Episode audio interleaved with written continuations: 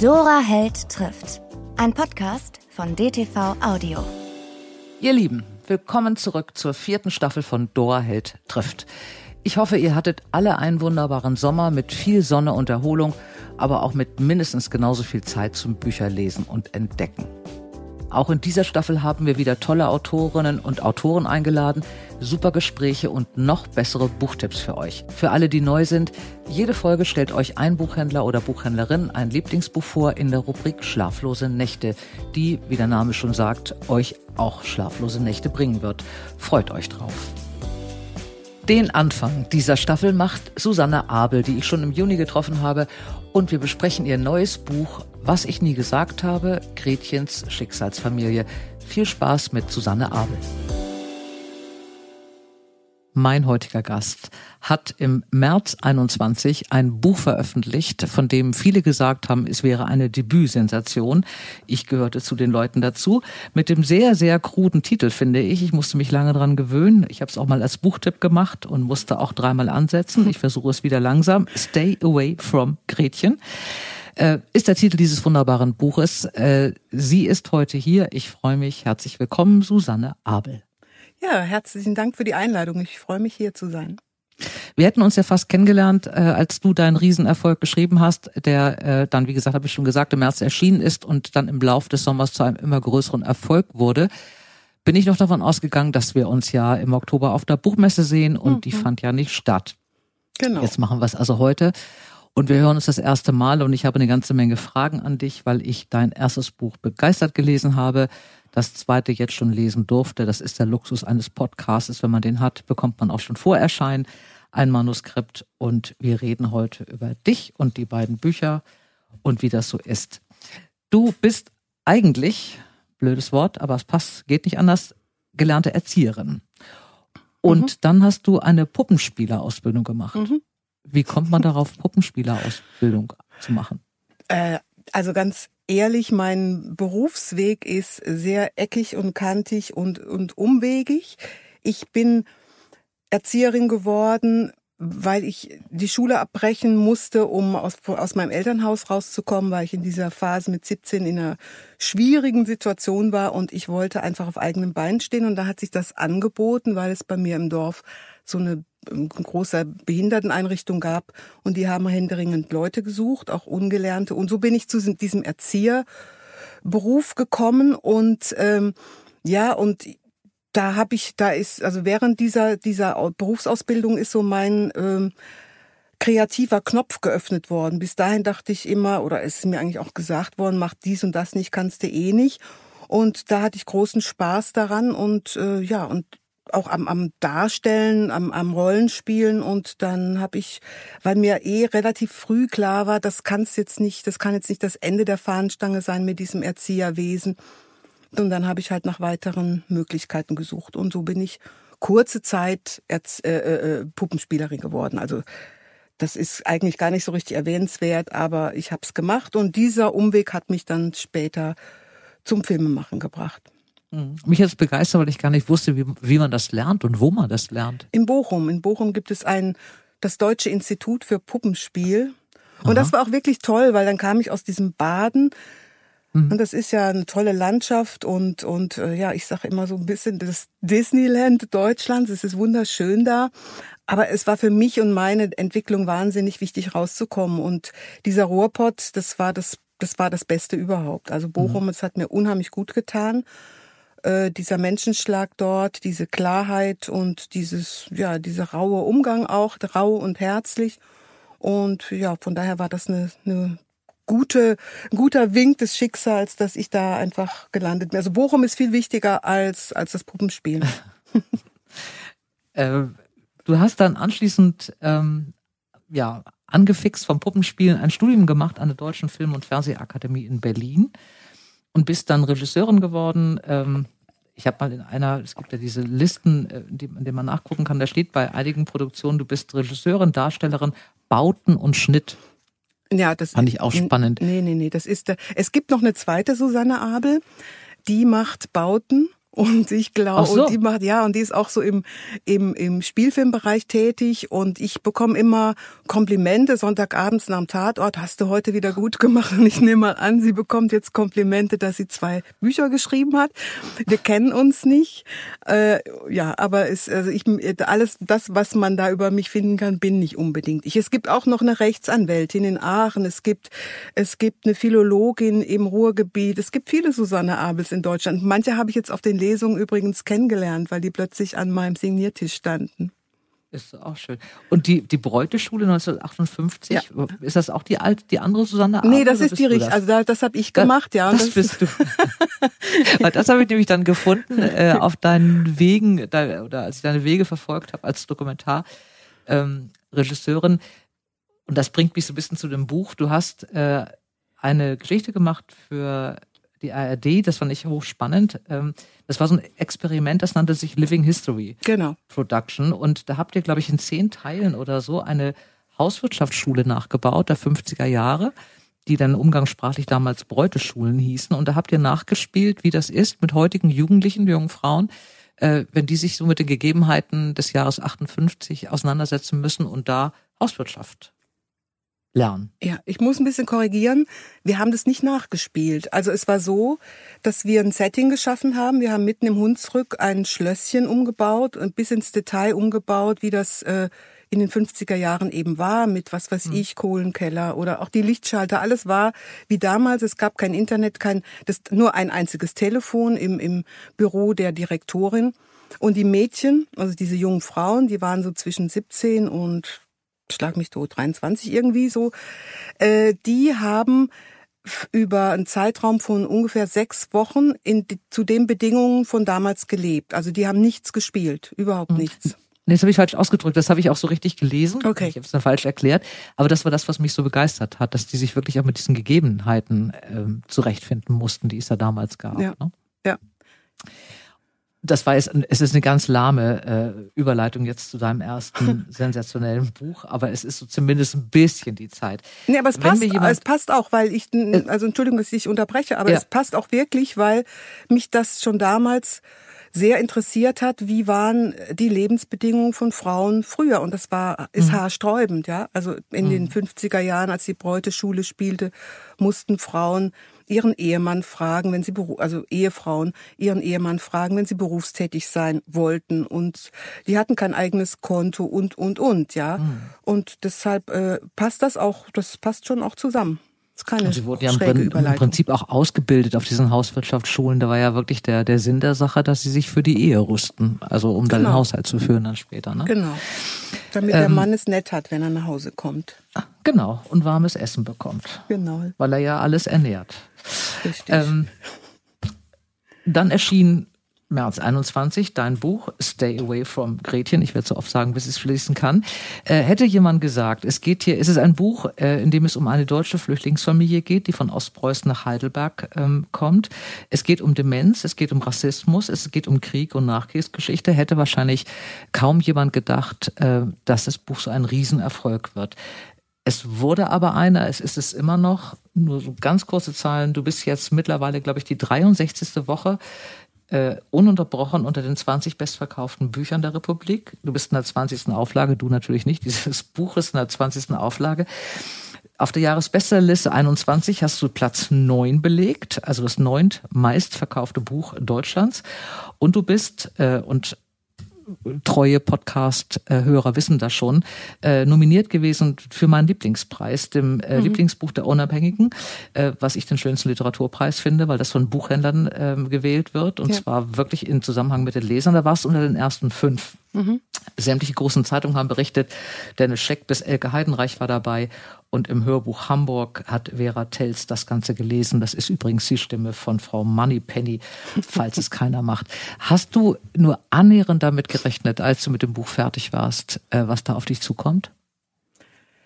Das kann man ja eigentlich nicht. Ne? Also, also ich habe daran geglaubt, an das Buch, und deshalb habe ich auch alles auf eine Karte gesetzt mit diesem Buch. Und von daher ist es natürlich toll, dass sich der Erfolg dann eingestellt hat. Mhm.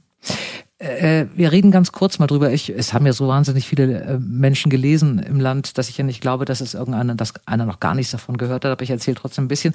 Es geht, äh, es beginnt mit einem jungen Mann, ähm, Tom Monderath, den ich mir übrigens immer so vorgestellt habe wie Ingo Zamparoni. Ich weiß nicht, welchen, welchen Mann du im Kopf hattest, aber für mich, also mich hat Ingo durch das ganze Buch begleitet und bis heute noch denke ich immer, Tom Monderath macht heute wieder die Nachrichten.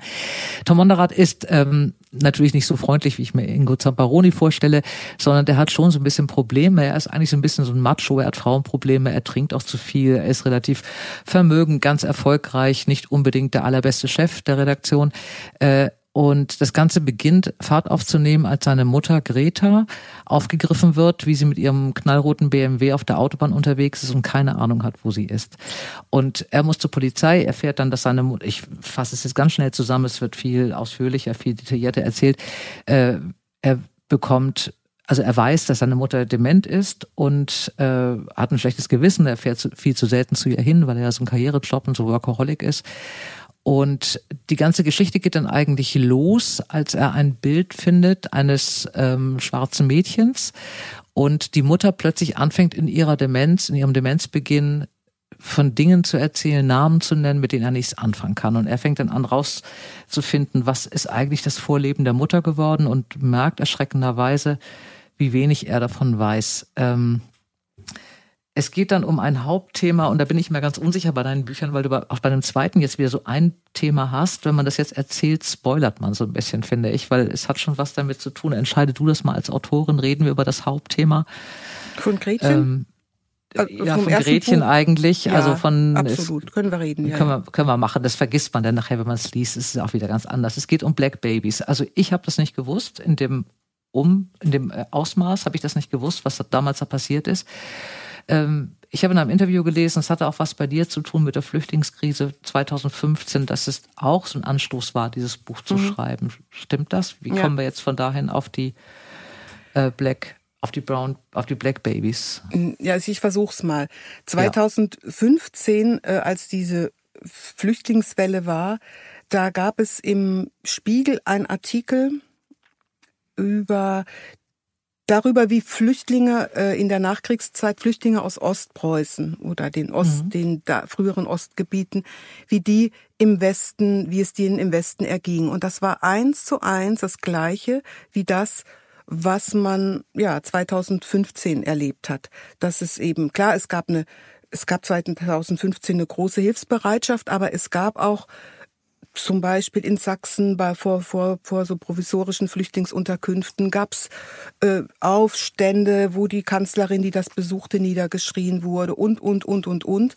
Und die Bevölkerung hat sich eigentlich gegen diese, oder ein Teil der Bevölkerung hat sich gegen diese Fremden gewehrt. Und mich hat das mhm. total geschockt zu lesen, dass diese Menschen, die dann eben ihre Heimat verlassen mussten, die unter Umständen Monate, Jahre lang mit dem Rucksack unterwegs waren und die nichts anderes mehr besaßen als das, was sie am Leib hatten oder eben in ihrem Rucksack, dass die ausgegrenzt waren und, äh, und, und sehr, sehr schlecht behandelt wurden. Und das hat mich da drauf gebracht. Dann habe ich angefangen, das zu recherchieren, eben Ostpreußen und Flucht und so weiter.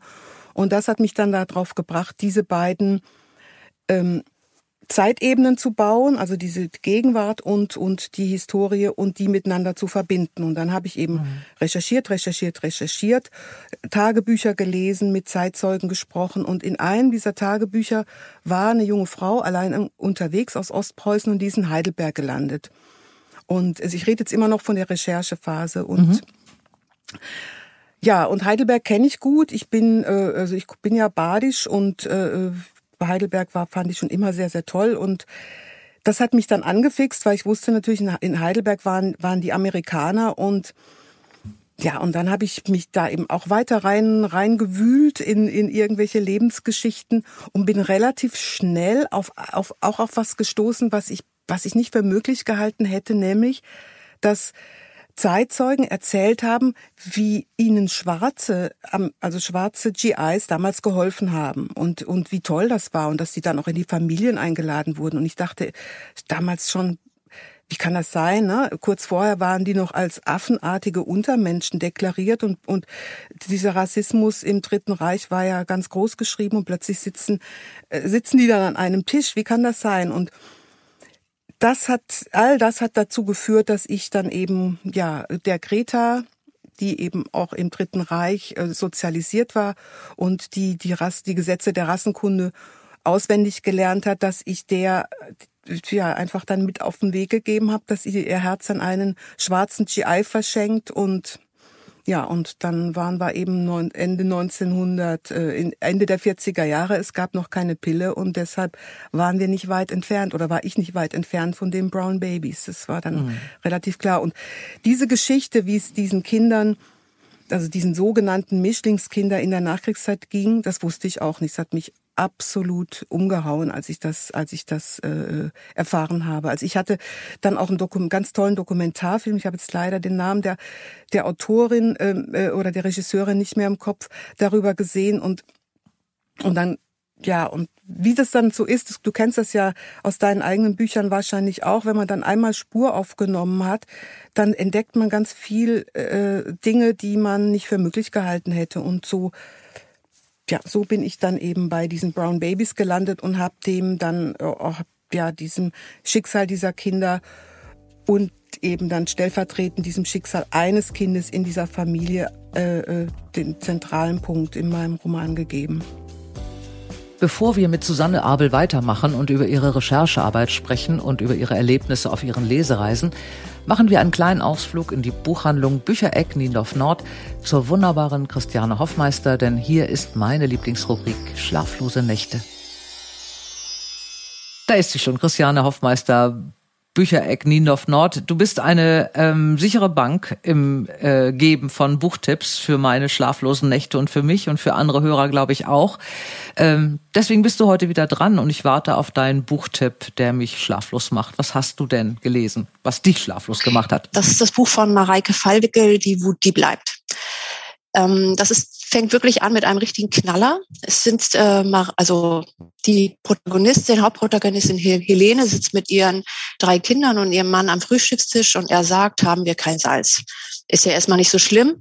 Sie steht auf, wir denken alle, er holt, sie holt das Salz. Was macht sie? Sie geht auf den Balkon und sie schmeißt sich vom Balkon.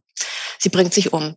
Das ist der größte Tabubruch, den wir, glaube ich, so mitkriegen können, das machen Frauen einfach nicht. Frauen verlassen nicht ihre Kinder und ihre Männer, die lassen sie vielleicht scheiden, aber die lassen ihre Kinder nicht im Stich. Und sie schmeißen sich auf jeden Fall nicht vom Balkon und bringen sich um. Aber Helene kann einfach nicht mehr anders. Die ist fertig, die ist fertig vom Homeschooling, vom Betreuen der Kinder, von eigentlich von der ganzen Care-Arbeit, die sie leisten muss. Sie ist kaputt und sie weiß keinen anderen Ausweg mehr. So beginnt dieses Buch, das ist die allererste Seite. Und dann geht es um ihre beiden, also einmal um ähm, Sarah, das ist ihre beste Freundin, und Lola, ihre 15-jährige Tochter. Die kriegen wir immer so im Wechsel zu hören. Und die versuchen mit dieser Situation umzugehen. Sarah springt sofort in die Rolle ihrer besten Freundin, die kümmert sich um die Kinder. Der Mann ist völlig überfordert, der denkt ans Geld verdienen, aber wie er mit den Kindern umgehen soll, das weiß er einfach nicht. Und sie springt halt komplett in die Rolle. Sie ist allein, also sie ist selbstständig, sie hat keine Kinder, sie ist eigentlich frei, sie kann alles machen und sie hilft. Und sie, sie springt wirklich da rein und versucht, alles zu machen, was ihre Freundin eigentlich gemacht hat und merkt eigentlich schnell, dass sie genau wieder an diesen Punkt kommt der Überforderung, weil es einfach zu viel ist. Und dann gibt es noch Lola, die 15-jährige Tochter, und die wählt einen ganz anderen Weg die ist so wütend, wütend auch auf dieses System, was möglich macht, dass das eigentlich passiert. Und sie erst begeht sie so ein bisschen Gewalt an sich selbst, sie fängt an, sich zu ritzen und irgendwann springt das Ganze über, sie, sie rächt sich und sie rächt sich an Männern, also sie verprügelt Männer zusammen mit ihren Freundinnen und das können wir jetzt alles gut oder schlecht finden, aber dieses Buch bietet so viel Gesprächsthema. Ich bin gar nicht in die Situation. Also es könnte eigentlich sagen, ich bin selbstständig, habe das Problem nicht, ich habe keine Kinder, habe ich alles nicht.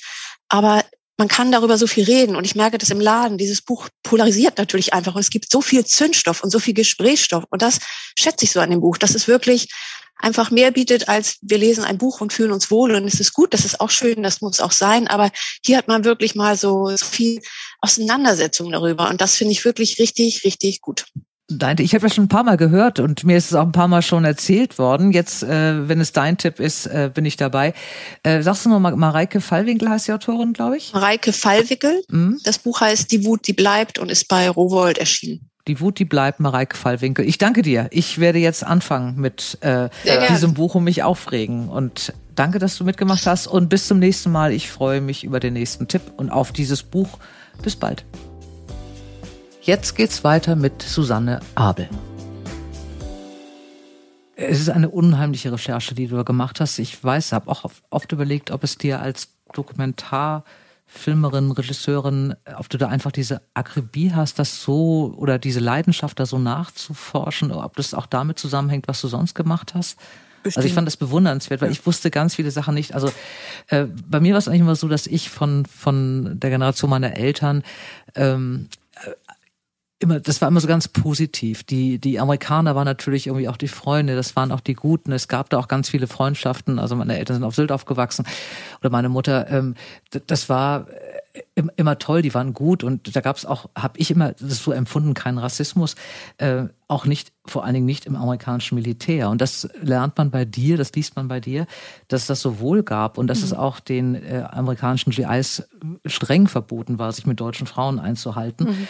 Und da habe ich so ein Zitat gefunden in deinem Buch, die sollten sich von deutschen Frauen fernhalten. Das wurde auch so offiziell gesagt, weil diese sie mit Syphilis anstecken könnten. Genau. Also es gab da eine ganz extreme Ablehnung und es gab natürlich viele Liebesgeschichten in dieser Zeit. Und äh, es gab ja eine ganze Menge aus diesen, äh, diese Brown Babies, die da entstanden sind, aus diesen Liebesgeschichten, die wurden ja in Amerika adoptiert. Ja, aber die, das, ich muss das mal ein bisschen anders sagen, weil es war so, dass die Frauen, also die, der, die Stellung der, der unehelichen Mutter in den ja. Ende der 40er und 50er Jahre, Jahre war ja absolut schwierig. Da gab es weder eine Unterstützung vom Staat noch mhm. von der Army.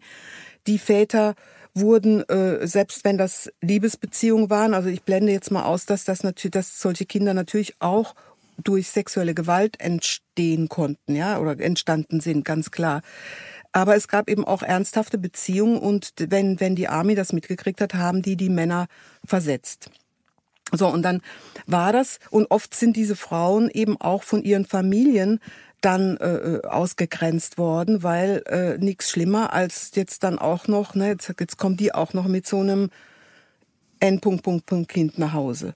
Mhm. Und ähm, und so wie ich das in meinem Buch darstelle, dass, die, dass diese Greta ihr Kind ins Heim geben muss aus Not, äh, ist, war das, war das sehr, sehr oft. Also die Kinderheime waren äh, voll, gerade jetzt so in Gegenden wie Mannheim und Heidelberg. Und es gab eben auch dort überdurchschnittlich viele sogenannte Brown Babies und ähm, mhm. dass die jetzt insgesamt zwangsadoptiert wurden, das kann man das kann man so nicht sagen, aber es war einfach so der deutsche Staat wusste nicht wohin mit diesen Kindern. 1952 mhm. wurden die ersten schulpflichtig und dann hat sich, haben die sich überlegt, ja, äh, ne, dann konnte man die, konnte man nicht mehr an denen vorbeigucken.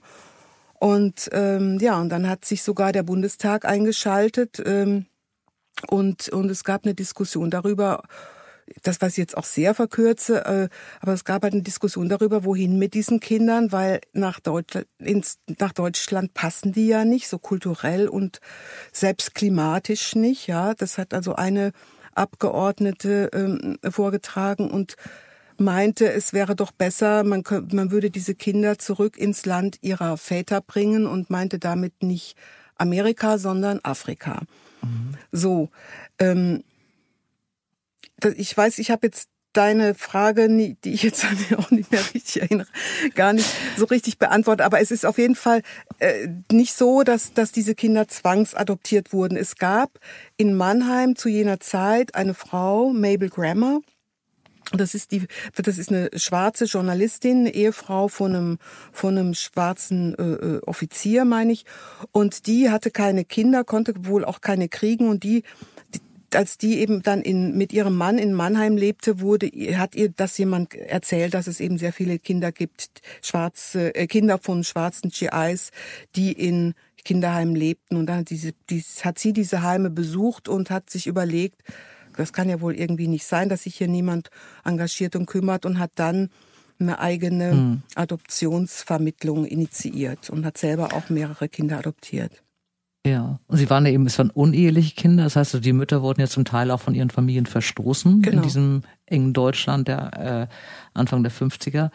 Ähm, sie wussten natürlich auch überhaupt nicht, was aus ihren Kindern geworden ist. Und das ist ja in deinem Buch dann wieder, um zum Buch zurückzukommen, Gretas ganz großes Trauma, dass sie, sie war, die Tochter heißt Marie, Marie Cooper, nach, äh, nach ihrer großen Liebe, der, nach dem Namen des Mannes und, und sie hat eben keine Ahnung, wo sie ist und das hat sie auch nie mit jemandem besprechen können. Äh, es, halt, es heißt, wer es weiß, ist dann ihr späterer Ehemann, Konrad, der ihr bester Freund war, aber ihr Sohn hat eben keine Ahnung, bis er dann rausbekommt, ähm, in der, dieser beginnenden Demenz der Mutter, dass es da tatsächlich eine Schwester gibt und er fängt an, auf die Suche zu gehen. Mhm. Darum geht es ja dann in diesem Buch. Ähm, du hast ja, äh, also man merkt dir schon an, dieses dokumentarische Arbeiten, weil du, du hast das, das Talent und auch die Fähigkeit, diese, diese großen historischen Geschichten zu erzählen aus so einem kleinen Alltag. Also es geht wirklich um diese Wohnung, es geht um die Familie, es sind die Freundinnen, es ist ihre Arbeit. Also in diesem wirklich kleinen Umfeld merkt man oder lernt man oder liest man diese, diese Zeitgeschichte, was es so ganz anschaulich macht. Es ist dann keine Theorie mehr, sondern sie haben alle Namen, sie sehen alle in einer bestimmten Art und Weise, werden sie beschrieben, wie sie sich bewegen, was sie tun. Ähm, so eine Geschichte einer Demenz zu beschreiben, dann, du hast ja zwei Zeitebenen, also Gretas Geschichte und dann die Geschichte des Sohnes. Eine Demenz zu beschreiben, ist ja auch mal was Persönliches, mhm. weil man das ja äh, meistens äh, in, ab einem bestimmten Alter, ob das nun die Großeltern oder auch die eigenen Eltern sind, ja mitbekommen. Ähm, du hast in einem Interview gesagt, deswegen frage ich dich hier, falls du es beantworten willst, dass auch du eine ähnliche Familiengeschichte hast, also keine ähnliche wie Greta natürlich, aber auch eine Familiengeschichte, die mit diesen Themen zu tun ja, hat. Absolut. Äh, ist es einfacher, auch gerne drüber. Hm? Ja, ist es, äh, das ist meine Frage. Ist es, fällt es dir schwerer, Dinge zu beschreiben, die du selbst erlebst, mit denen du selbst äh, dich auseinandersetzen musstest, unter denen du selbst gelitten hast, als wenn du es durch eine Recherche, durch eine Zeitzeugin erfährst? Nee, ich unterscheide da eigentlich nicht. Ich weiß nicht, ob mir das schwerer fällt. Nö, glaube ich eigentlich nicht. Also ich hatte der wichtigste Dozent an der Filmakademie, der hat mir, als ich irgendwann mal mit so einem wahnsinnigen Science-Fiction-Idee Gedingse ankam, hat er mir das auf vor die Füße geschmissen und hat gesagt, mach nur was, worüber, äh, mach nur was, worin du dich auskennst, dann bist du mhm. gut. Und das ist eigentlich so ein Leitsatz in meiner ganzen Arbeit. Von daher, ähm, also ich, ähm, nee, ich, ich ich kann das, ich kann das wirklich jetzt auch gar nicht so trennen, sondern wenn du jetzt so, so äh, wie du vorhin sagtest, ne, man, man spürt, man sieht die Räume oder oder so.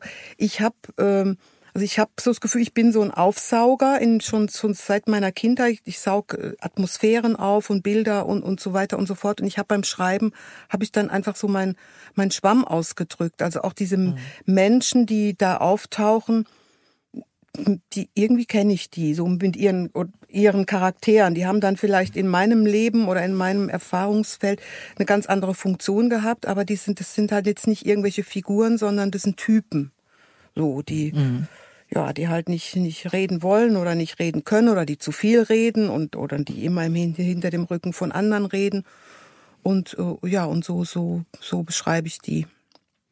Und wenn du so eine Figur äh, beschreibst und, und überlegst, wie Greta sie ist, die ja ähm, sehr viel Witz hat, sehr viel Charme hat, äh, wie gesagt, mit über 80 noch so einen knallroten BMW fährt, den sie sich da gekauft hat, ähm, und die auch ein schräges Leben hatte. Und das, das Ding ist eben tatsächlich, die auch irgendwie als sympathische Mutter am Anfang ja ist, weil das, die macht ihm ja gar keine Vorwürfe ihrem Sohn Tom, dass er sie so selten besucht.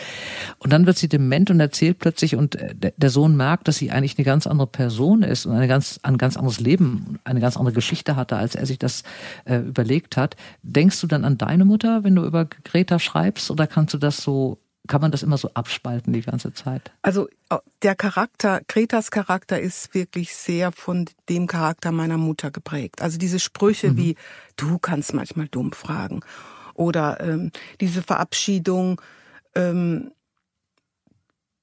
wenn ne, man sagt Tschüss und dann kommt sei brav und klau nix, aber wenn du was findest, mhm. schick's heim. Das ist alles eins zu eins meine Mutter. Mhm. Und das hat, das habe ich auch mit großer Freude gemacht, weil meine Mutter hat ein schweres Schicksal und ein schweres Leben und natürlich dann am Ende ihres Lebens auch noch diese fürchterliche Erkrankung. Aber das war trotz ihrer ja ihrer äh, schweren Zeit auch eine schlagfertige und witzige Person und es hat mir Spaß gemacht, die da noch mal so aufleben zu lassen. Mhm. Ja, berührt mich auch, wenn ich das das so sage. Und du hast ja. vorhin eine, ich will mal eine Sache einfließen lassen weil das, äh, weil mir das ganz wichtig ist. Du hast vorhin gefragt, wie das ist, wenn man, ähm, oder ich meine, du hast es gefragt, ähm, über über Demenz schreibt. Ich mhm. habe, ich, ich erzähle ja meine Geschichte aus verschiedenen Perspektiven. Und irgendwann war ich vor der Fragestellung, wie wie empfindet eigentlich diese Greta, also diese demente Greta, die Gegenwart? Wie mhm. empfindet mhm. sie das? Und das war und ich stand davor und, und dachte, das ist anmaßend, dass ich mir jetzt in meiner Fantasie ausmale, wie das irgendwie, ne, wie sie denkt und wie sie wahrnimmt und so weiter und so fort. Und dann fiel mir ein, also ich habe auf meinem Schlafzimmerschrank so ein Köfferchen, das ist mein Mama-Köfferchen, da habe ich relativ ungeordnet ganz viel reingeschmissen. Unter anderem auch ein Heft, das hat meine Schwester meiner Mutter mal irgendwann geschenkt, so ein schönes Heftchen von Manufaktum oder wem auch immer. Und da hat sie immer reingeschrieben, weil sie gerne schrieb und auch fand, dass sie eine sehr schöne Schrift hat. Und in diesem Heft kann man sehen, so von A bis ja, von A bis Z kann man ihren Verfall sehen. Am Anfang schreibt sie noch schöne Dinge, also zusammenhängende Sätze und in schöner Schrift. Und im Laufe der Seiten wird das immer verrückter eigentlich, ja. Dann, dann mhm. schreibt sie zum Teil ein Wort hintereinander, immer wieder, immer wieder, immer wieder, wo man das Gefühl hatte, hängt die Schallplatte oder da mhm. hing die Schallplatte und dann gab es irgendeinen Impuls von außen und so weiter und so fort. Ähm, und bei manchen dieser Seiten, die sie geschrieben hat, war ich dabei. Deshalb wusste ich, wie die, wie die äh, Realität war und was sie daraus gemacht hat. Und so mhm. konnte ich dann eintauchen oder, oder so habe ich bin, bin ich dann eingetaucht in dieses Denken und konnte mhm. dann beschreiben, also ich beschreibe ja auch, wenn wir jetzt eh das ganze Buch erzählen und spoilern, also sie, es gibt ja irgendwann holt der Tom oder bringt der Tom aus äh, diesen alten äh, Freund, äh, der, den Vater von Marie, der schon fast 90 ist, bringt er den mit aus Amerika und die alte Greta und der alte Bob, die treffen sich. Und das habe ich aus Gretas Perspektive erzählt und das waren, ich glaube, anderthalb Seiten. Das war, ich habe für nichts so lange gebraucht wie für diese anderthalb Seiten. Und ja, das glaube ich. Mhm. Ja, Deswegen auch die Frage, ich habe an die Szene auch gedacht, dass ich auch dachte, man will natürlich irgendwie äh, ihr gerecht werden, also gerade wenn das auch, wenn, wenn die eigene Mutter da einfließt und man will auch dieser Krankheit gerecht werden, ist es ganz schlimm. Aber es ist natürlich auch nicht schlimmer, als eine Demenz irgendwie so leicht zu erzählen oder klein zu erzählen. Das ist irgendwie wirklich eine ganz große Geschichte, vor allen Dingen für die Angehörigen und auch was ganz mhm. grau, Grausames. Äh, und wie du das gemacht hast, das fand ich schon wirklich äh, toll. Also dass ich auch dachte, wie sehr leidet man da, weil man diesen diesen Anspruch hat, das richtig zu machen. Also ich habe da wirklich auch, ich habe gelitten ja. wie ein Hund. Mhm. Ich habe geheult. Ich hatte Rückenschmerzen und bin dann zu einem Osteopathen gegangen und der sagte nur, Sie haben nichts am Rücken. Dann habe ich mit mit meinem Therapeuten eine Stunde darüber geredet. Also das war wirklich, da musste ich auch an ja ans Eingemachte gehen, weil das äh, ich habe, als meine Mutter krank war, ich bin mehr so der Typ, ja, Macher und Feuerwehrfrau und so. Ich habe das, hab das gemanagt, aber ich habe viele Sachen nicht so an mich rankommen lassen können, mhm. ja, weil das ist einfach furchtbar, wenn die eigene Mutter, die ist noch da und die, die löst sich auf und die redet, die verliert den Verstand. Das ist, das war für mhm. mich kaum auszuhalten. Und beim Schreiben musste ich mich dem ja, musste ich mich dem ausliefern und das war wirklich nicht so ganz, ganz einfach. Aber ich bin froh, dass ich es gemacht habe, weil ich, äh, weil ich jetzt auch so stellvertretend für Greta einfach auch diesen, diesen alten Menschen auch eine, wirklich eine Geschichte geben will und und und auch ihre Würde zurückgeben will, ja, weil das mhm. ja, sind ja jetzt nicht nur irgendwelche alten Gaga Leute, die im Altersheim in der Ecke sitzen und und und ne und nichts mehr machen, was Sinn macht, sondern das sind Menschen, die ein spannendes Leben hinter sich hatten, die mit Schwierigkeiten konfrontiert waren, die wir in unserer Generation uns überhaupt nicht vorstellen können. Und ja, und deshalb war mir das auch so wichtig, dieses Buch zu schreiben. Hm. Worüber wir auch dankbar sein können, dass wir uns das gar nicht mehr vorstellen können. Ich Absolut. meine, das haben die für uns ja beiseite geräumt, ne? die genau. Generation. Also genau diese, diese Genehmigung des Ehemanns, dass man arbeiten durfte, ich glaube, die gab es bis, bis in den 70er Jahren oder so. Das war äh, lange. Und genau weiß ich es jetzt nicht, aber es äh, auf jeden Fall un unheimlich also ich, lange. Erstaunlich lange irgendwie. Und das, ich weiß aus, meine Mutter hat damals Führerschein gemacht und das war die Sensation, glaube ich, damals. Mhm. Also, ähm, dass, dass eine Frau in ihrem Jahrgang äh, 38, dass die anfing, Autofahren zu lernen. Mhm. Also eigentlich undenkbar. Also die haben natürlich für uns ganz viel vorbereitet und, und, und weggeräumt, dass wir jetzt einfach dann so ein Leben hatten. Das, äh, das ist ganz klar. Ich fand übrigens, also falls jetzt die Hörer da irgendwie ein falsches Bild haben, dass Greta ist überhaupt keine Frau, ähm, die jetzt ohne Verstand in der Ecke sitzt und einem leid tut, sondern die ist ja. auch als demente Frau, das hast du hinbekommen, dass sie, also bei allen tragischen Momenten, die man, die man sich vorstellen kann, wenn man selber die Erfahrung gemacht hatte, wie das dann für den Sohn ist, wenn auf einmal die Mutter wirklich wirres Zeug redet, man überhaupt nicht weiß, wo die gerade ist, ist die aber immer noch witzig und die ist immer noch launig und es kommen immer noch wirklich Sätze und es ist dann ihre Geschichte, die natürlich äh, jetzt erst ans Licht kommt, weil mhm. sie das vorher nicht erzählt hat. Das ist das Besondere an dem Buch. Ich fand das, äh, ich hatte irgendwie überlegt, deswegen stolperte ich auch über diese Bräuteschule.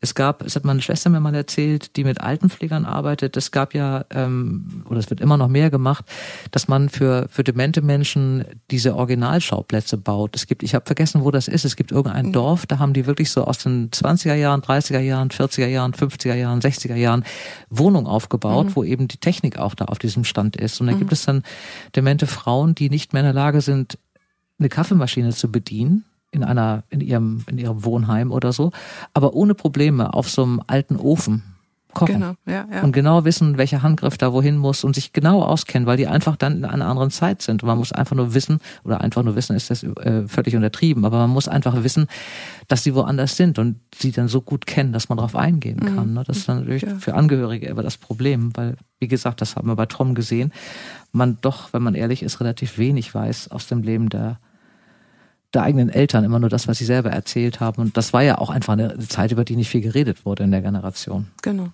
Das kam ja auch noch dazu. Ja, und, und aber man muss jetzt trotzdem, ne, also man kann den, dieser Generation das vorwerfen. Warum wart ihr so? Warum habt ihr nicht geredet? Aber inzwischen, nachdem ich da sehr tief eingetaucht bin bei beiden Büchern, äh, bin ich da sehr viel gnädiger, weil ich einfach denke, wir heute wir haben Selbsthilfegruppen, wir können uns was bei, wir können offen über Sachen reden, ohne dass das tabuisiert ist.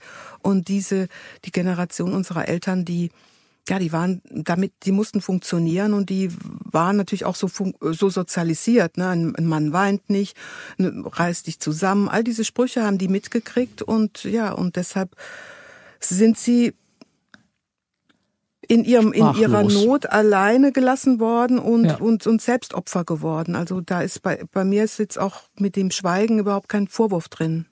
Nee, ich kann das auch verstehen. Es gibt ja ähm, Sabine Bode, ich weiß ja, was wahrscheinlich ja, ja, bei der Recherche klar. auch geguckt, die über diese Kriegsenkel mhm. und äh, Kriegskinder geschrieben hat.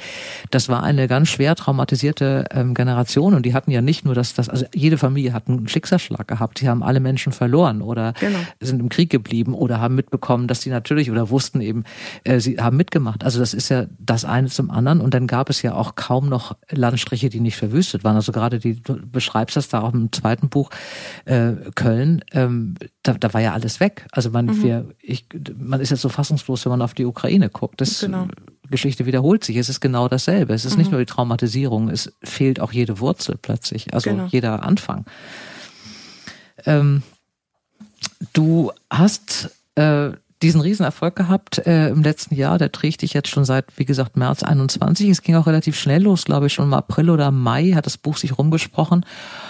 Und äh, dieser Roman hat sich rumgesprochen, wie es das Beste ist, äh, wie es einem Buch passieren kann. Gar nicht mal durch so eine riesen Marketing-Kampagne. Wir hatten Corona und die Buchhandlungen haben zum Teil nur auf halber Flamme gekocht, sondern weil es Buchhändler empfohlen haben, weil es Leser weiterempfohlen haben, weil es äh, Leserunden gab und weil jeder von diesem Buch plötzlich sprach, hm. was ja so das Nachhaltigste ist, was so einem Buch passieren kann.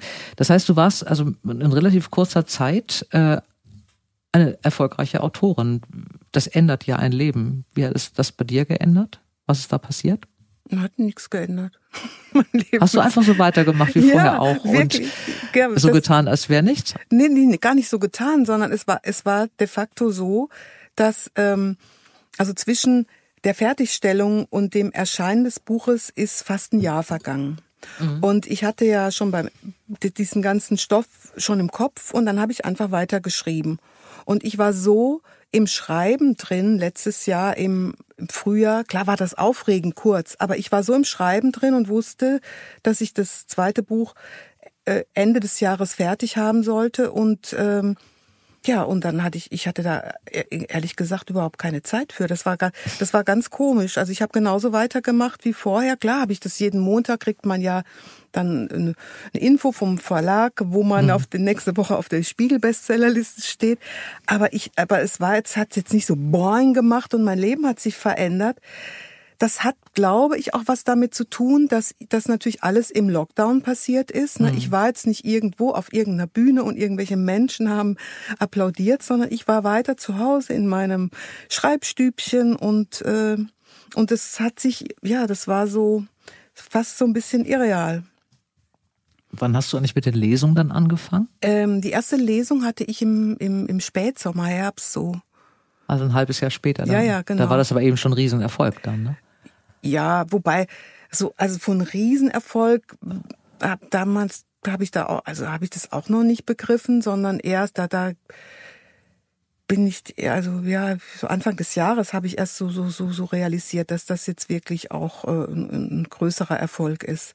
Weißt mhm. du, du musst dir auch vorstellen, ich, ich kenne mich mit Fernsehquoten aus, mit, ein, mit, mit Zuschauerquoten, ne? Mhm. aber ich, ich habe da keinerlei, ähm, ja, ich, mir hat das alles jetzt nichts gesagt, weil was, was Dir fehlte die Einheit sozusagen. Ja, genau. genau. ja, gut. Na?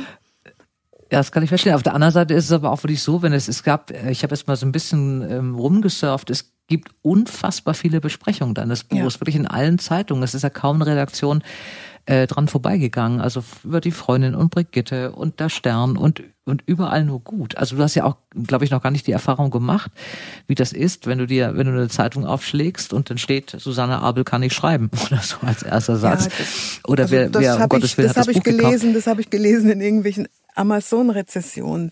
Ja, Toller Plot, kann sie kann es einfach nicht, Ausrufezeichen. Ja, ja, ne, so, äh, nee, klar, das ist, das ist natürlich, äh, ich weiß auch gar nicht, wie das ist, wenn man, wenn man jetzt so sein Herzblut in so eine, in so einen Stoff gegeben hat und dann schlägt man die Zeitung auf und äh, das erste, was man liest, ist große Scheiße. Ja, das kann ich mir gar nicht vorstellen. Ja. Ja, das glaube ich, gar nicht. Ich glaube, das Schlimmste ist, wenn man, wenn man sein Herzblut drin hat und dann passiert einfach gar nichts. Ja, absolut. So, und das Buch liegt dann vielleicht in irgendeiner Buchhandlung und da liegt es und liegt es und mhm. liegt es und das passiert nichts. Ich glaube, das ist ganz, ganz schlimm. Aber du hast aber kurz, erzählt, ich, du, ganz ja, kurz noch, noch mal das einwerfen, das wollte, wollte ich vorhin schon, und das muss ich es einfach einwerfen.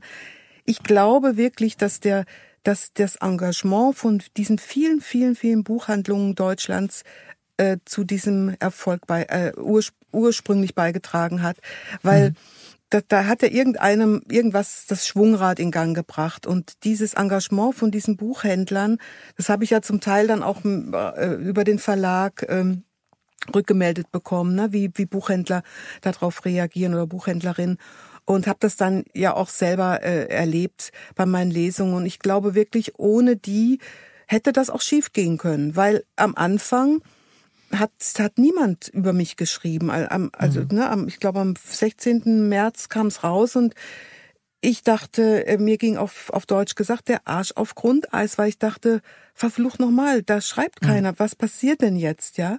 Und, mhm. äh, und dann kamen plötzlich diese Verkaufszahlen und das, also dieses Schwungrad hat, ähm, oder dieser Domino-Effekt, der ist in den Buchhandlungen entstanden und das äh, werde ich nie vergessen. Mhm. Ja, der entsteht auch äh, dann immer so. Also deswegen hatte ich ja auch eingangs gesagt, dieser, dieser Literaturpreis Lieblingsbuch der Unabhängigen, das mhm. sind diese unabhängigen Buchhandlungen äh, Deutschlands. Ich glaube, das sind, das mache ich wahrscheinlich einen Fehler. Ich glaube, 700, 600, die daran beteiligt sind. Das kann das auch völlig falsch sein. Ich mache mal eine Klammer drum. Es ist wirklich mein, mein Lieblingsliteraturpreis, weil das tatsächlich ein, eine Auswahl, diese, das gibt immer fünf Nominierte. Es wird immer auf der Messe verliehen und es sind tatsächlich die Bücher, die die Buchhändler am liebsten verkaufen, nachdem sie sie auch wirklich gerne mochten. Das heißt, es ist ein Leserpreis, ein Händlerpreis. Äh, da sitzt kein Literaturwissenschaftler, der das irgendwie beurteilt, sondern wirklich so, das sind so Herzbücher. Mhm. Und alle, die gibt es ja 2015, alle, die ihn gehabt haben, äh, waren solche Bücher, bei bei dem man immer dachte, es ist hoch verdient. Also die erste Preisträgerin war Dörte Hansen. Mhm. Und äh, den Preis in dem Jahr, als du jetzt am letzten Jahr nominiert warst, den hat der Ewald Ahrens mhm. weggeschnappt mhm. mit dem großen Sommer. Ähm, ich fand das schade für dich, aber gefreut hat's mich für ihn. Da war ja auch mal Gast im Podcast. Und mhm. das ist aber auch, das ist auch so ein Buch, was ans Herz geht irgendwie mhm. und was Buchhändler mögen. Und ich glaube auch, dass die großen Erfolge, diese langfristigen Erfolge immer noch da gemacht werden, wo gelesen wird und nicht wo theoretisiert wird. Das, das glaube ich nach wie vor. Ja. Ähm, Du hast gerade gesagt, du kannst Quoten beim Fernsehen beurteilen, aber äh, Auflagenzahlen nicht. Dieses Buch ist ja auch so ein ähm, Roman, der nach, also bei dem schon auf Seite 3 Verfilmung schreit. Äh, hast du vom, vom Fernsehen kommt beim Schreiben auch Bilder im Kopf, wie man das verfilmen kann oder spätestens als du fertig warst? Oder hast du auch den Gedanken im Hinterkopf, das ist auch ein Filmstoff? Ich denke, das ist ein Filmstoff. Und mhm. ich habe den so geschrieben, wie ich ihn wahrnehme. Also ich habe den nicht, ich habe nicht spekuliert. Ich schreibe jetzt ein Buch, damit das verfilmt wird. Aber ich bin, ich bin so ein Filmjunkie, dass ich eigentlich filmisch schreiben musste. Das, das ging mhm. gar nicht anders. Ähm, aber ich ähm, würde niemals mir rausnehmen und denken, ah, weil das auch, weil ich auch in dieser Liga nicht gespielt habe, dass wenn das Film, das Buch verfilmt werden sollte, dass ich da noch in irgendeiner Form mitarbeiten würde. Das, ähm, das käme überhaupt nicht in Frage.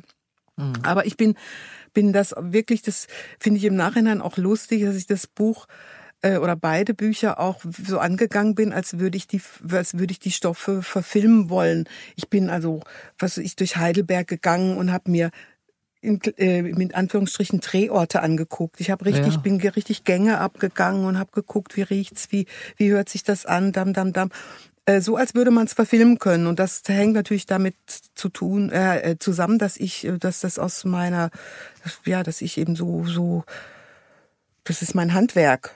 Ne? Das, genau. Da bin ich, da bin ich gut drin und ähm, ja, was man dem Buch ja auch anmerkt, deshalb finde ich auch dieser, dieser ganz, ganz große Vorteil, auch das, was, was, es gibt ja jede Menge Romane über deutsche Nachkriegszeit und Zeitgeschichte und Familiengeschichte oder so, aber der Unterschied ist wirklich, und deswegen war da eins auch so ein Erfolg, man läuft wirklich durch die Szenen wie durch Filmszenen. Also ob das nun diese Geschichte ist, wo Greta sich versucht umzubringen oder so, das sind natürlich alles wirklich Szenen, die sind so dicht geschrieben und so genau geschrieben, dass man natürlich Bilder im Kopf hat, die ganze. Zeit über. Und was ich auch von Eingangs sagte, du bist ganz genau bei der Beschreibung, ob das nun der Städte ist oder, oder der, der Wohnung oder der, wie, wie sie fahrt, wie jemand Fahrrad fährt oder so, du siehst es vor dir. Das ist natürlich dieser, der große Vorteil, dass du dein Handwerk kannst. Das merkt man natürlich bei diesem Buch. Und das ist, glaube ich, auch das, was es so besonders macht, dass man sofort drin ist in diesem Buch und sofort in dieser Zeit ist und gar nicht merkt, dass es hier um Dinge geht und um Themen geht, äh, von denen man vorher noch nie was gehört hat. Also es ging mir so. Mhm. Das, das fand ich schon erstaunlich gut gemacht irgendwie. Ähm, dein zweites ist fertig, dein zweites kommt am 15. Juni und jetzt muss ich aufpassen, dass ich da nicht, äh, nicht spoiler. Ich durfte ja schon mal lesen. Es heißt, was ich nie gesagt habe. Untertitel ist Gretchens Schicksalsfamilie. Und es beginnt wieder mit, ähm, mit Tom.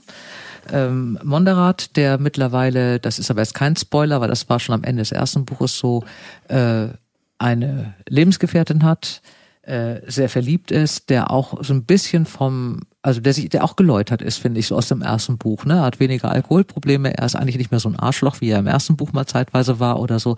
Ihn hat das schon sehr verändert, diese ganze Geschichte des ersten Bandes. Und er hat jetzt Kontakt zu seinem Halbbruder Henk, äh, seinem, also einem, einem Holländer, einem sehr charmanten, der ihm wahnsinnig ähnlich sieht. Und es geht in diesem Band um seinen Vater mhm. Konrad, also um Gretas Mann. Ähm, du hast das erste Buch, diese, diesen, es ist wieder ähnlich gebaut, du hast wieder diese Gegenwartsgeschichte, wo irgendwas versucht wird aufzulösen, rauszufinden, was Tom da macht und du hast dann wieder diese historische Zeitschiene, wo es diesmal eben nicht um Greta, sondern um Konrad geht. Ist es schwerer aus der Sicht eines Jungen zu schreiben? Bei Beginn ist Konrad, der Conny genannt wird, ja noch ein, ein Junge, ein Kind und du beschreibst dann sein Leben in diesen Zeitschleifen. Ist es dir leichter gefallen, aus Gretas Sicht zu schreiben, als aus Connys oder Konrads Sicht?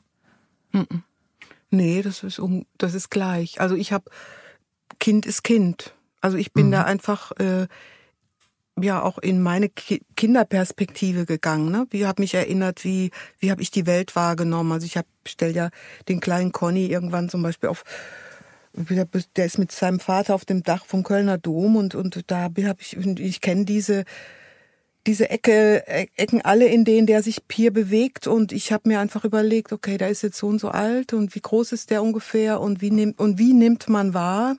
Mhm. Und das, äh, nee, und das war für mich jetzt kein Unterschied, ob das jetzt Greta war oder, oder eher als Junge, überhaupt nicht.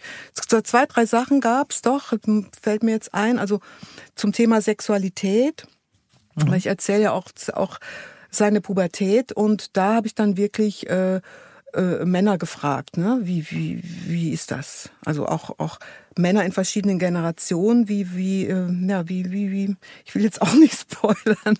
Wie wird man Mann? wie wird man Mann? Wie fühlt sich das, wie fühlt sich das an, wenn man ja. zum ersten Mal erregt ist? Und was erregt genau. ein und, und, äh, äh, ja und und so also das war das einzige war wo ich wo ich wirklich dachte da brauche ich jetzt äh, männlichen Input ansonsten habe ich mich da einfach äh, in Conny reingegraben, wie ich mich in reingefühlt, wie ich mich in, in Gretchen auch reingefühlt habe.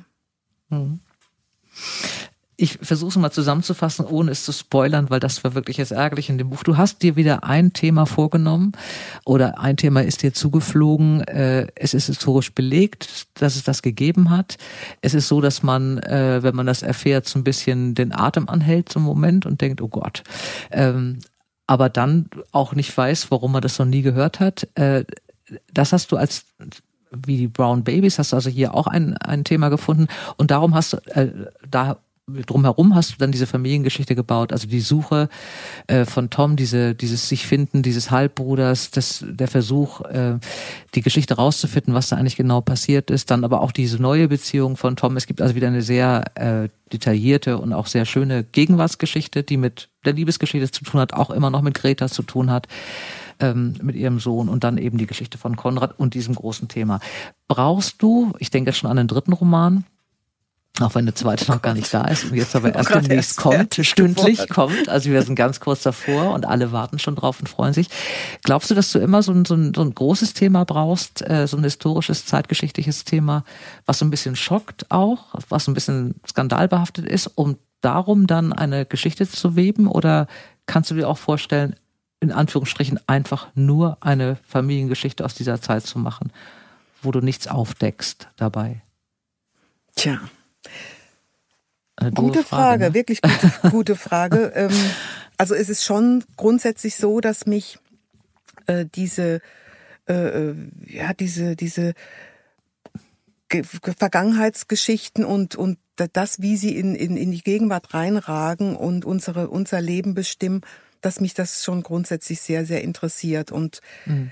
ähm, natürlich na, vor dem Buch, äh, nach dem Buch ist vor dem Buch. Natürlich beschäftige ich mich in Gedanken mit damit, was was mache ich als nächstes und da gibt's gibt's eine Reihe von Ideen und und die, die, die, bei denen ich den meisten Ausschlag habe, das sind da die, da ist immer auch irgendwas in der Vergangenheit, was äh, ja, was seltsam war. Aber ich weiß es, ich bin weit weg davon. Also ich bin hab hm, jetzt seit äh, Anfang 2017 durchweg geschrieben und ich bin, ich brauche jetzt dringend einen Break. Also ich bin weit weg davon zu sagen, ich setze mich jetzt übermorgen hin und fange an, das nächste Buch zu recherchieren.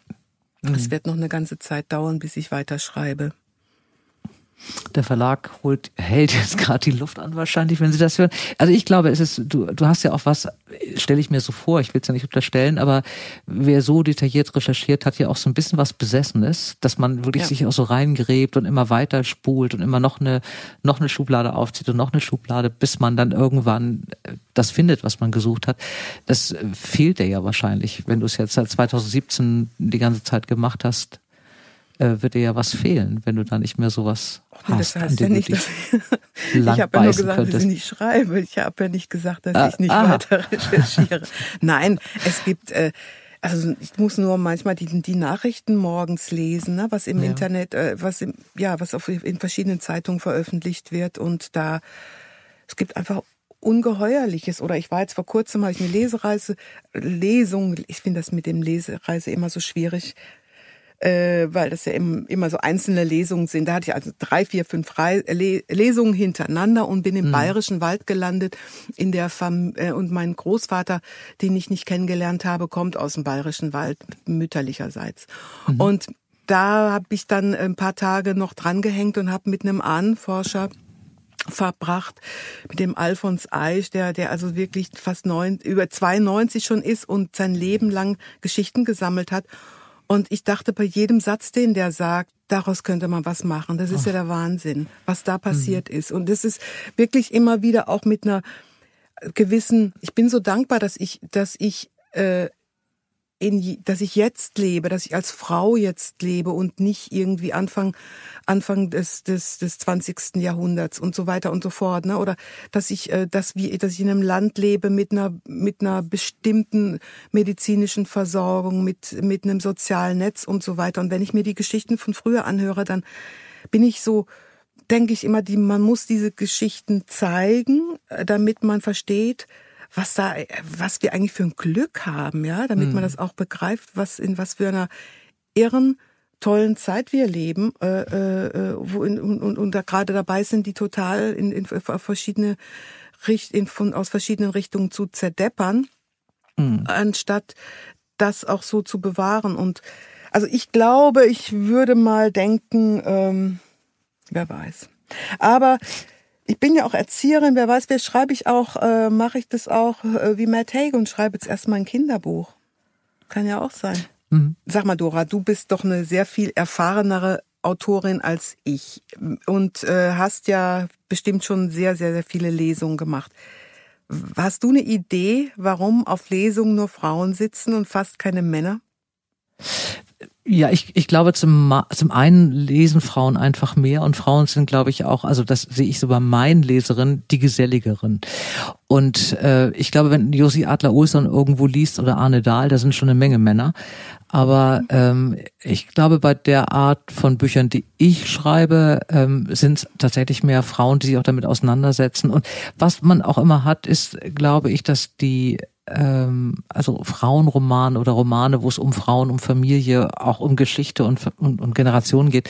Das sind auch Frauen, die da hingehen, die es gerne lesen, die, das sehe ich aber auch immer, die auch im Anschluss gerne erzählen, wie es bei ihnen war. Okay. Ähm, das ist vielleicht mal ein bisschen das Problem, dass sie auch mal die Autoren dann mit der Protagonistin gleichsetzen, was ja meistens gar nicht so stimmt. Aber mhm. dass dann natürlich auch erzählt wird, ja, meine Freundin ist auch gestorben im letzten Jahr und das war bei mir so. Das finde ich schön auf Lesung, aber das würden, würde nie ein Mann machen. Okay.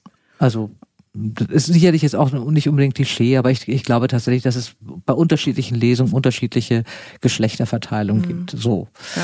Das wirst also, du auch sehen, wenn du in, in, in äh, das habe ich jetzt gemerkt, wenn ich auf Föhr oder auf Amrum oder auf Sylt lese, ist da der Männeranteil sprunghaft höher, weil Urlauber nicht gerne alleine in ihrem Apartment zurückbleiben, wenn die Ehefrau irgendwo hin will, dann gehen die mit. Ne? Okay. So, das ist dann auch schon ein Unterschied.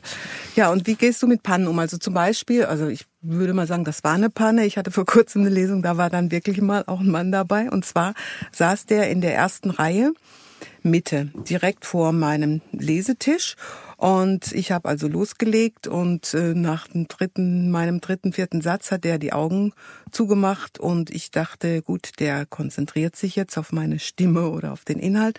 Und dann ist ihm aber der Kopf nach vorne gefallen und ich habe gemerkt, der Typ schläft. 45 Minuten. Und es war so ein bisschen wie bei Loriot oder versteckte Kamera. Ich musste mich wahnsinnig konzentrieren, dass ich nicht albern werde, dass ich nicht einen dummen Spruch raushaue und habe dann immer versucht, an dem so vorbeizugucken. Also der hat 45 Minuten durchgeschlafen. Wie wärst du damit umgegangen? Was hättest du gemacht? Ich hätte auch an ihm vorbeigesehen. Ich hätte gedacht, ach Gott, der ist echt müde der Arme. Und entweder findet er meine Stimme so schön einschläfernd oder ihm ist so gemütlich oder hat gut gegessen vorher oder so. Das darf man ja nie persönlich nehmen. Ich hatte mal äh, in einer Lesung einen jungen Mann, der saß mittendrin, 100 Frauen, ein Mann und der war auch noch viel jünger als mein normales Zielpublikum und trug einen knallroten Pullover und den habe ich persönlich begrüßt, weil ich das irgendwie schräg fand, dass der als einziger junger Mann auch noch mitten in diesen ganzen Frauen saß und die Dame neben ihm, ihm sagte, ach, den müssen Sie nicht grüßen, das ist nur Fabian, der fährt. Und der fuhr eben seine Mutter und zwei Freundinnen ähm, äh, zu dieser Lesung auch wieder zurück. Und was ich aber nett fand, war, als der ging, riefen ihm ganz viele Frauen hinterher, tschüss Fabian, gute Fahrt. Das hat mir gefallen. Nein, aber also ich finde das... Äh, ja, wenn Leute da einschlafen, dann fühlen sie sich wohl. Ich sehe das dann eher so optimistisch. Ja, okay, es ist ja für mich ich, jetzt so ich hätte ihn nicht neu, geweckt. Es ist so ein bisschen Neuland. Neuland ist übrigens auch noch eine andere Geschichte. Ist, ich erzähle ja, wie Greta ihrem Sohn zum ersten Mal von der Flucht erzählt und sagt, mhm. und sie sagt dann den Satz, Du weißt ja, was die mit Frauen gemacht haben. Und ich war bei einer Lesung in Ulm und in der ersten Reihe saßen zwei kleine Mädchen. Die waren, hat sich hinterher herausgestellt, zwölf Jahre alt. Mhm. Und äh, dann wurde, also als ich fertig war, das Mikrofon rumgereicht und äh, an diejenigen, die eben eine Frage stellen wollten. Und die ersten, die gefragt haben, waren diese beiden. Und die fragten dann, was haben die Russen mit den mhm. Frauen gemacht? Und, äh, boah, und da habe ich auch irgendwie muss ich dreimal schlucken, aber ich, das, das sind zum Beispiel, das sind ganz tolle Erfahrungen und, und das liebe ich auch sehr, dass ich da auch, auch gefordert werde und, und so weiter und so fort. Also das ist alles, jetzt, weil ich das vorhin ja auch mal sagte, mit den, dass Frauen von, äh, von sexueller Gewalt erzählen und so, das ist so das eine, aber es gibt auch wirklich ganz witzige und schöne und sehr berührende Begegnungen mit, mit Leserinnen und, mhm. äh, ja. Ja, ich mag das jetzt. Ich habe es jetzt nach Corona jetzt vielleicht drei oder vier gemacht, aber das ist schon schön, wie die sich auch freuen. Also absolut, ja, absolut. Wie sie da auch sitzen, das wirklich genießen, das ist toll. Also wenn man Sachen lange nicht hatte, dann merkt man erst, dass es einem so gefällt, wenn man sie dann wieder hat. Genau. Ähm, das ist jetzt eine super Überleitung. Weil jetzt so lange kein neues Buch von Susanne Abel erschienen ist, werden Sie merken, wie es Ihnen gefällt, wenn das neue jetzt kommt. Am 15.06. ist der Start. Was ich nie gesagt habe, Gretchens Schicksalsfamilie. Äh, es geht weiter mit Tom Monderath und seiner Mutter Greta. Es lohnt sich. Liebe Susanne Abel, ich wünsche dir für dieses Buch genauso viel Erfolg wie für dein erstes. Danke, ähm, danke, danke. Und bald wieder eine fiebrige Neugier auf die nächste große Geschichte. Ich bin ganz gespannt, äh, wofür du in den nächsten Monaten recherchieren wirst. Ich glaube, du machst jetzt kurze Pause und freust dich mal ein bisschen über den Erfolg und dann fängst du so zum Herbst, wenn die Tage kürzer werden, wieder an. Ich wünsche dir alles Gute. Wie gesagt, ein Riesenerfolg. Er ist verdient. Ähm, und danke, dass du da warst und ja. einen tollen, ganz zauberhaften, friedlichen Sommer wünsche ich dir. Ich wünsche dir das Gleiche und vielen Dank für die Einladung. Sehr gerne. Beim nächsten Podcast begebe ich mich nach Bochum, zum VfL Bochum unter anderem und zu den Beatles und zu einem sehr lustigen Mann, für den beides eine große Leidenschaft ist. Frank Gosen ist da. Glück auf! Ich wollte immer äh, vor allem Romane schreiben, mhm. weil es mich total fasziniert, über einen längeren Zeitraum an einer Geschichte dran zu bleiben. Und die Arbeit an, meinen, an dem, was dann später mein erster Roman liegen lernen äh, wurde, erstreckte sich über äh, sieben Jahre. Da habe ich aber mal ein Jahr nicht geschrieben, weil wir so viel unterwegs waren mhm. und so. Ihr Lieben, alle Buchtipps findet ihr in den Show Notes und ich wünsche euch ganz viel Freude beim Geschichtenentdecken. Bleibt gesund und heiter, eure Dora. Dora Held trifft. Ein Podcast von DTV Audio.